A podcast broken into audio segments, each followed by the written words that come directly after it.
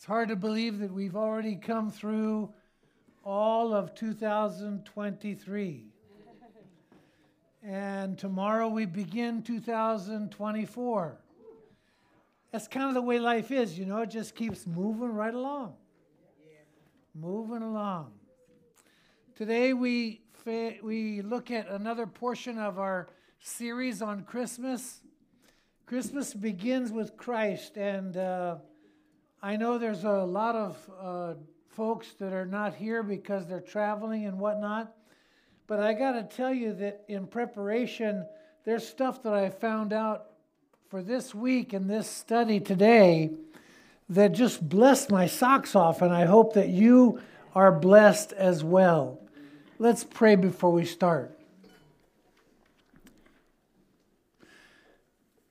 Father, we thank you for your presence. We thank you for the opportunity, and we ask that you would speak to our hearts. Draw us close to you. Make us aware of you and what you want to do. Change us, Father. We thank you in Jesus' name. Amen. so today we're talking about tabernacle amongst us. Tabernacle. The Hebrew word for tabernacle is mishkan, means dwelling place. Dwelling place. Uh, it was the earthly dwelling place of God, the sanctuary where God manifested his presence and communicated his will.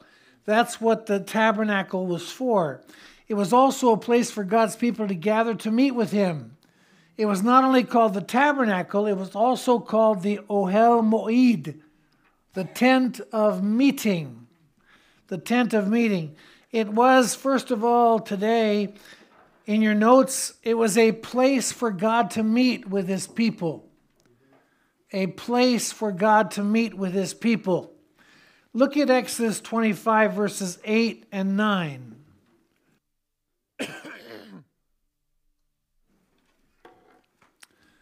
Says, And let them make me a sanctuary that I may dwell among them according to all that I show you, that is, the pattern of the tabernacle and the pattern of all its furnishings, just so you shall make it. While the people were in rebellion, Moses was on the mountain. Moses was getting the Ten Commandments from God. Excuse me. Moses was getting the Ten Commandments of God from God, as well as the details concerning the temple, how to construct it, and all of that. Now, we know from Scripture that God appeared to Abraham in visions, God wrestled with Jacob, God spoke to Moses, and God led the Israelites through the desert with pillars of cloud and fire. Very interesting. Cloud and fire, cloud by day and fire by night. And uh, the people wouldn't move until it was time for them to move. And they knew it was time to move because the, the cloud would rise above the tabernacle and it would be a sign to them to pack it up. Time to move. So, God appeared to Abraham, Isaac. God did many, many things. But God wanted to meet with them and have a place to regularly communicate with them.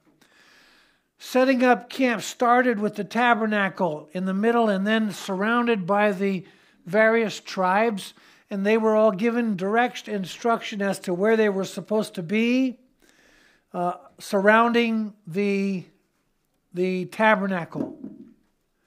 The Israelites served God in the tabernacle through sacrifices of animals, through incense, through showbread.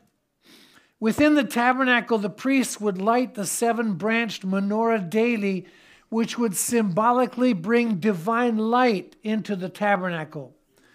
It says in Exodus chapter 29, verses 42 to 46 There I will meet you and speak to you. There also I will meet with the Israelites, and the place will be consecrated by my glory. So I will consecrate the tent of meeting and the altar, and will consecrate Aaron and his sons to serve me as priests. Then I will dwell among the Israelites and be their God. They will know that I am the Lord their God, who brought them out of Egypt so that I might dwell among them. I am the Lord their God. So the tabernacle was, first of all, in the Old Testament, a place. It was a place that was given instructions to Abraham to build so that God could come and, and hang out with them and be with them. Wherever they went, he went. Wherever he led them, they left and went. And you can see from the picture that's in your notes, the small picture there. In your notes, it was basically a big tent. Basically, a big tent. It was a special tent, but it was a big tent. In Exodus chapter 25 to 31, the Bible records God's detailed instructions for how the tabernacle should be built, including the materials to be used and the dimensions as well, the exact dimensions. In Exodus chapter 35 to 40, uh, we find a repeat of those instructions along with some additional insights about the power of God in the tabernacle. According to Exodus chapter 35, verses 20 to 29, all the materials were donated by the people, by the Israelites, for the building and the setting up of the finer points of the tabernacle. Like it says in chapter 35 and verse 21 everyone who was willing and whose heart moved them came and brought an offering to the Lord for the work of the tent of meeting, for all its services, and for the sacred garments. So we also find chapter 35 and verse 21, 29 says that every skilled woman spun with her hands and brought what she had spun. The tabernacle consisted of a portable tent and a wooden enclosure draped with indigo, purple, and scarlet curtains. The entire complex was surrounded by a rectangular fence made of fabric and poles. In the courtyard, between the fence and the tabernacle, there was a bronze altar for sacrificial offerings and a bronze water basin where the priests could wash. Its dimensions were 30 cubits wide and 10 cubits high. A cubit was an ancient measurement that's approximately equal to 18 inches. That means that the structure was approximately 45 feet long by 15 feet wide and 15 feet high. The tabernacle itself had two rooms in it. One was called the Holy Place, and the other was called the Holy of Holies. And these were separated by a curtain, a goat haired curtain. The Holy Place contained the altar of incense on the west, the seven branched menorah on the south, and the table for the showbread on the north. The Holy of Holies was a square shaped inner room which housed the Ark of the Covenant, a gold covered wooden box with two golden cherubs on top. Inside the ark were the tablets of the Ten Commandments that Moses brought down from Mount Sinai. So we've been looking just really briefly, but we've been looking at a place, a place where God could meet with his people, where they could come and hang out with him. But it's interesting, we'll find out in a little bit. There were some stipulations about who could go into the holy place and who could go into the Holy of Holies. The holy place was reserved for the priests, and the Holy of Holies was reserved for the high priest one day a year. That was it. Nobody else could go in there. And you couldn't mess with the ark. If you touch the ark, you die. Kind of serious. So you have a place for God to meet. Secondly, today in your notes, there is a person through whom to meet with God. A person. In John chapter 1, verses 1 to 4, the Bible says, In the beginning was the Word, and the Word was God, and the Word was God. He was in the beginning with God. All things came into being through him. And apart from him, nothing came into being that has come into being. In him was life, and the life was the light of men. Then in verse 14, it says that the Word became flesh and dwelt amongst us. And we beheld his glory, the glory as of the only begotten of the Father, full of grace and truth. The Word became flesh and dwelt among us. Jesus became flesh and dwelt among us. Again, he came to dwell among us. The word dwelt in the Greek is skeneo, which means to dwell or to tabernacle. He, Jesus, took on the tent of human flesh and made his tabernacle or pitched his tent amongst us, where you could not touch the ark in the Old Testament or you would die. Jesus invited people to come and touch him. He invited people to come close to him. He invited people to come and make contact with him. Remember when Jesus was traveling with his disciples and there was a huge throng surrounding him? And as they were going along, a woman who had been sick for years and years and years, she spent all of her money on all of the treatment she could she could afford and didn't have any left and she thought if I can just touch him, and the Bible says that she came and just touched his garment, didn't even touch him, touched his garment. And Jesus turned around and responded to her and wanted to know, Who touched me? Who touched me? So in the Old Testament, they had a tabernacle untouchable. They had a tabernacle where God met with the people, but they, they didn't have this kind of relationship. In the New Testament, they have Jesus. Jesus who comes, who, who can talk to them and they can talk to him, Jesus whom they can spend time with, and Jesus whom they can touch. They can touch.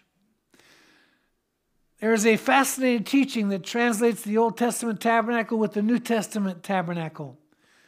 Jesus, not many know of what it is, but the disciples sure understood it. When Jesus said in John 14, verse 6, he said the following I am the way, the truth, and the life. Jesus answered, Without me, no one can go to the Father. You see, we understand that Jesus is the way. We understand that Jesus is the truth, and we understand that Jesus is the life. And we understand fully that without Jesus, you can't get to heaven. Jesus is the only one. Jesus is the way without which there's no going. Jesus is the truth without which there's no knowing. And Jesus is the life without which there's no living. Anyway, when you think about Jesus as being the way, the truth, and the life, the disciples and the other others around Jesus who were listening, they heard what he said, and it meant a whole wonderful, powerful, truthful uh, thing concerning the tabernacle. Concerning the tabernacle. Look at the symbols of the tabernacle and see how specific Jesus was when he said, I am the way, the truth, and the life. First of all, the way. In rabbinical tradition, as well as the teaching, the entrance into the outer court, the outer court of the tabernacle, was identified as the way. The way. And uh, it was there in this place that the altar of judgment and sacrifice was waiting waiting for the animals to come and be sacrificed, and the basin for the priest to wash. The place where the sins of the Israelites were atoned for. They were covered at that point. And then a place also called Calvary, where Jesus died for our sins to forgive us our sins, past, present, and future. So when Jesus said, I am the way, he was referring back and giving a picture of, I'm the tabernacle, I am the way. The truth, the truth. Rabbinical teaching and tradition teaches that the holy place of the tabernacle is the truth. The holy place is the truth. Herein was contained the seven branch menorah, the table of showbread, which is a picture of communion, and the altar of incense depicting the prayers of the saints. Only men, members of the priestly tribe were allowed to enter the place, the holy place. Only a priest could go in there of the tribe of Aaron. But I've got good news for you. Through Jesus, through Jesus in 1 Peter chapter 2 and verse 9, it says of believers who put their trust in Jesus, you are a chosen race, a royal priesthood. A royal priesthood, a holy nation, a people for God's own possession, so that you may proclaim the excellencies of him who has called you out of darkness into his marvelous light. You are a priesthood.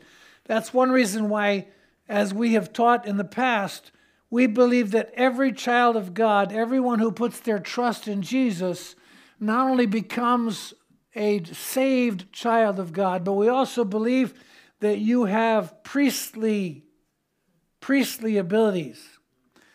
The truth, the truth instills a precious hope of a promised future as we look forward to Jesus' return and to the blessings of heaven. Truth. The thing that's required for the outer court is faith. Faith is essential with regard to the sacrifice. Faith in Jesus is the only thing that can save you. In the holy place, truth, truth provides hope. Hope in the promises and the goodness of God. And then, third, there's the life, the life. Rabbinical teaching, again, and some of the traditions, they speak of the Holy of Holies as being the tabernacle, the life. The life. It was between the truth and the life, the holy place and the Holy of Holies, that the veil was torn in two pieces when Jesus died on the cross.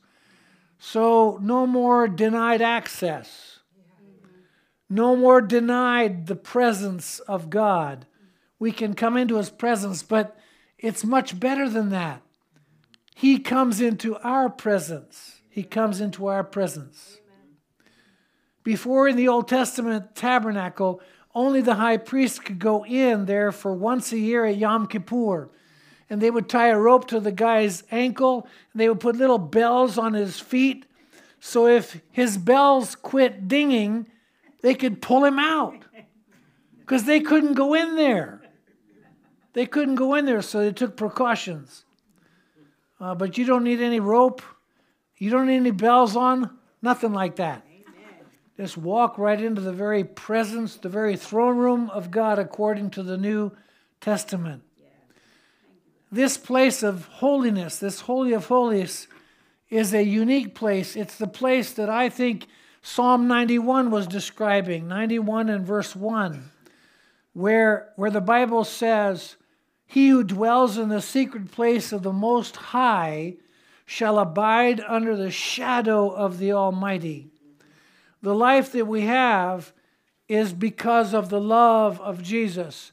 The way requires faith truth brings hope. And the way or the life at the end there is the very love of Christ.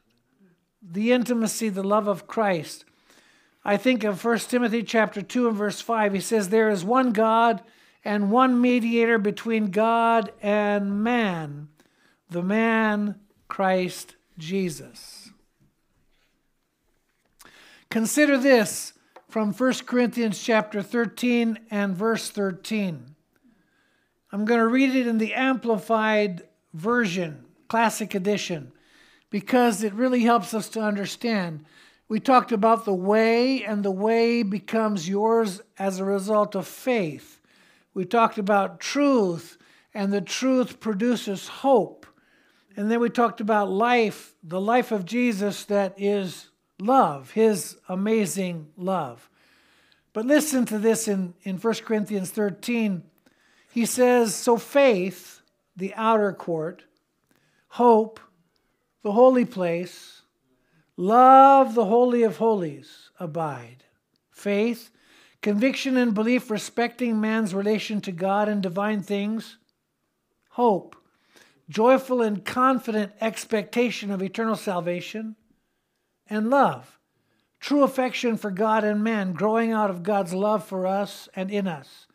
These three, but the greatest of these is love. Now, before we go any further, a lot of people come into the way and receive Christ as Savior and Lord, but that's where they stop.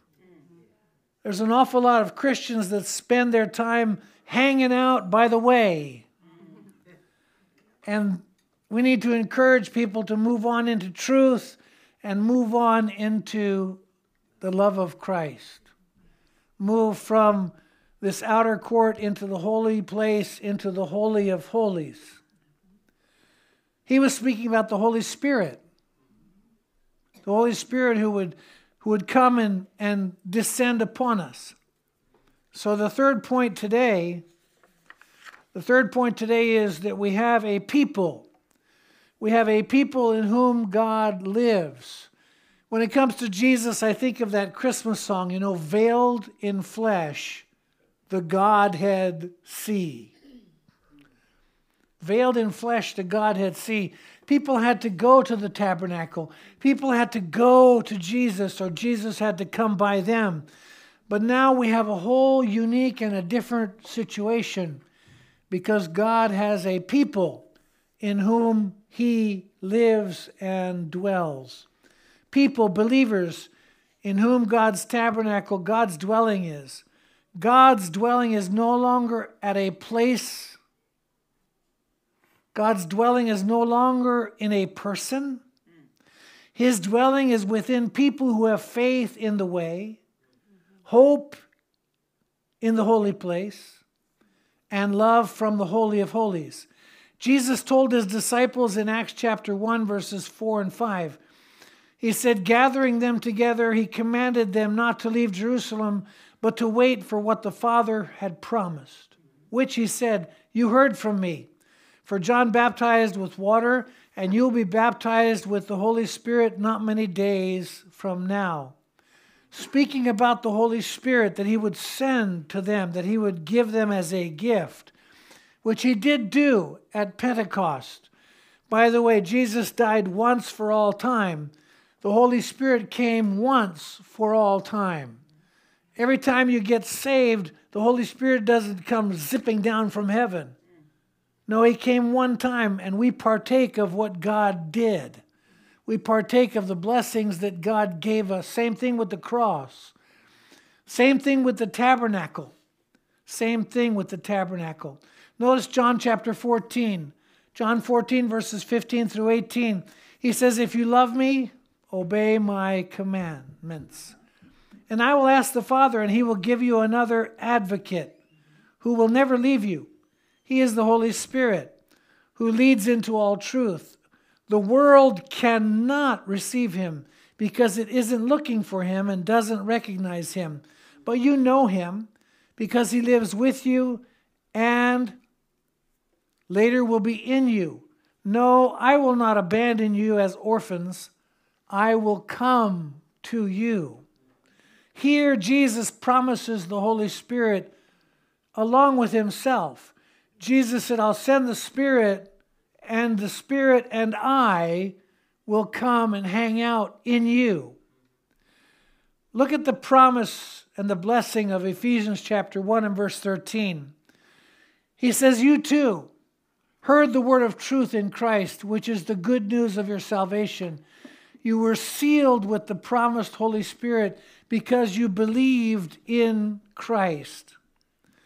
Going back just for a moment, going back to John 14 to verse 23, we are reminded of the incredible truth that God in three persons will come and make their abode, their dwelling in us. Not just the Holy Spirit and Jesus, but God the Father, God the Son, and God the Holy Spirit. God in his totality is going to come and hang out in you as a believer. It says, Jesus answered and said to him, If anyone loves me, he will keep my word. My Father will love him, and we will come to him and make our abode with him. We will come. I just think it's absolutely amazing. You know, the tabernacle, he was untouchable. In Jesus, he was touchable. Mm-hmm. In the church, in us who believe, He's penetratable, mm-hmm. comes to live inside every one of us. Mm-hmm. God lives in you if you believe. Check out John chapter 16, verses 5 through 7 and 13 to 15. He says, But now I am going to him who sent me. None of you asks me, Where are you going? But because I have said these things to you, sorrow has filled your heart. But I tell you the truth, it is to your advantage that I go away. For if I do not go away, the Helper will not come to you, but if I go, I will send him to you.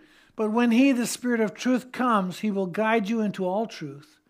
For he will not speak on his own initiative, but whatever he hears, he will speak and he will disclose to you what is to come. He will glorify me, for he will take of mine and will disclose it to you. All things that the Father has are mine. Therefore I say that said that he takes of mine and will disclose it to you. Please listen to this great promise. This great promise in 2 Corinthians chapter 6 and verse 16. He says, For we, we, all of us, we are the sanctuary of the living God. As God said, I will dwell among them and walk among them. And I will be their God, and they will be my people. But He won't just be with us, He is in us. In us.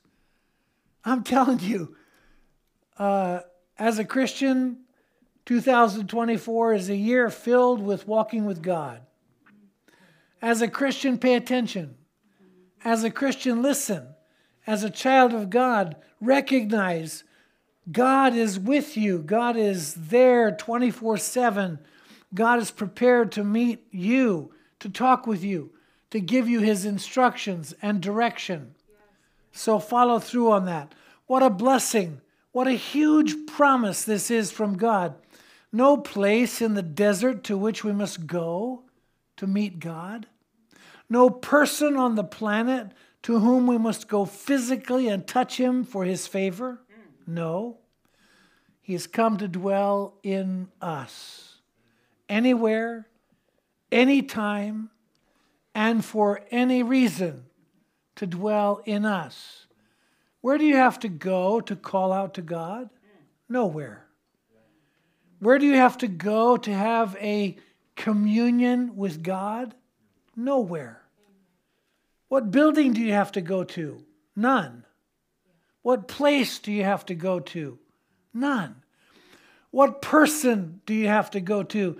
I think it's interesting, and sometimes I think it's a little bit funny because there are occasions when when uh, people will talk to me and they'll say, Pastor, you please, will you pray for me because you're closer to God?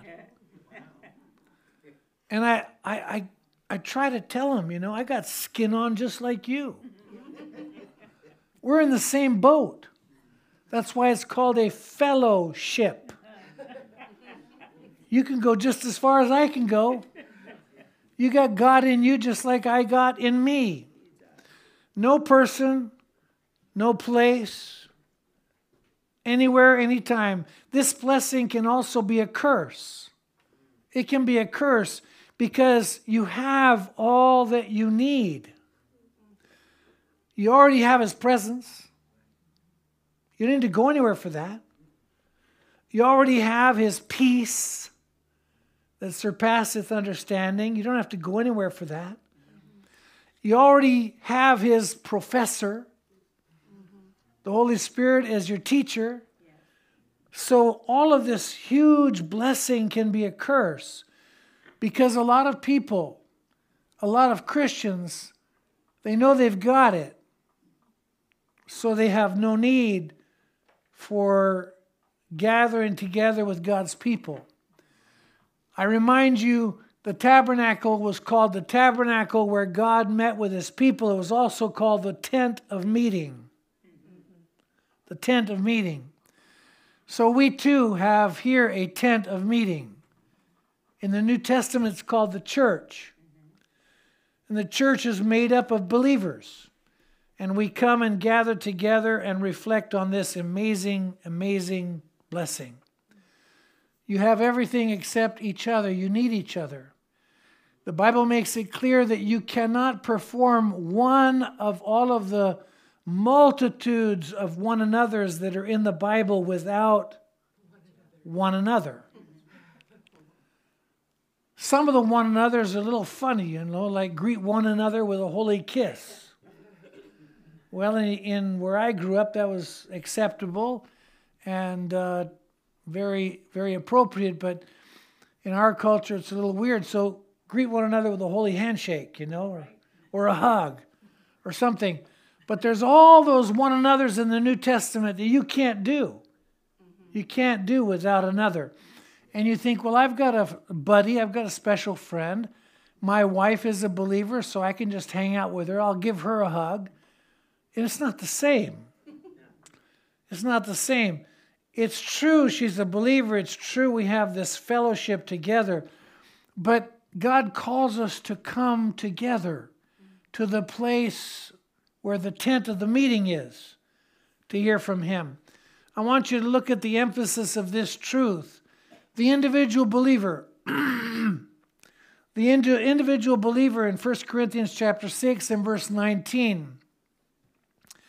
He says, Or do you not know? Do you not know that your body is a temple of the Holy Spirit who is in you, whom you have from God, and that you are not your own? You're not your own. Talking individually to individual Christians. Earlier, however, in Corinthians chapter 1, in verses 3 through 15, 315 rather, and 16, he's talking about the whole group of us, the whole church. He says the following Do you not know that you are, you plural, are a temple of God, and that the Spirit of God dwells in you? And then he says this If any man destroys the temple of God, God will destroy him, for the temple of God is holy, and that is what you are, plural. You're the temple of God. Don't mess with the temple. Don't cause division in the temple. Don't cause in the church and the temple people to be left behind. So take good care of yourself. Take good care of your body. The Spirit of God, the Jesus, the Holy One, God Himself, dwell in your body. Take care of that. And then take care of His church. He dwells in his body, our bodies, and he dwells in the tent of meeting where we gather. I want to leave you today with this benediction. A benediction from Romans 15 13, where Paul says, I pray that God, the source of all hope, will infuse your lives with an abundance of joy and peace in the midst of your faith, so that your hope will overflow through the power of the Holy Spirit. I pray that as God has chosen to tabernacle in you, I pray that next year will be a year full of great blessing, a year full of great opportunity and a year in which you will find more and more of the significance of His dwelling within you. This morning, if you have not received Christ, that's critical. You have to come through the way by faith into the truth and receive hope, into his love. All three are necessary as you continue to grow in your relationship with him. But it starts by the by coming to Christ. And so if you have not received Christ, I invite you today to simply pray and say, "Will you, Lord, forgive me of my sins? Thank you for dying for me." And just declare, "I receive you as my Lord and Savior." And then after the service, please be sure and come and share that with me. And also after the service today, if any of you desire prayer for whatever reason, I just invite you to come over. I'll be at the chair over there and you can join me and I'll gladly pray with you for God to bless and bring great, great encouragement to your life and healing. We thank you, Father, for this day. We thank you that you've chosen to tabernacle in us. We thank you that we don't have to run anywhere. We thank, we're thankful, Lord, that we don't miss out on you as you as you are not here. We're so thankful that you, Jesus, said it's to our benefit if you go. And so you went, and in going, you came to live in us. What an amazing, amazing truth, Father. We pray your blessing on this day. We thank you for your faithfulness. We thank you so much for your Holy Spirit. We thank you for your faithfulness all year long and for what you're going to do next year. In Jesus' name.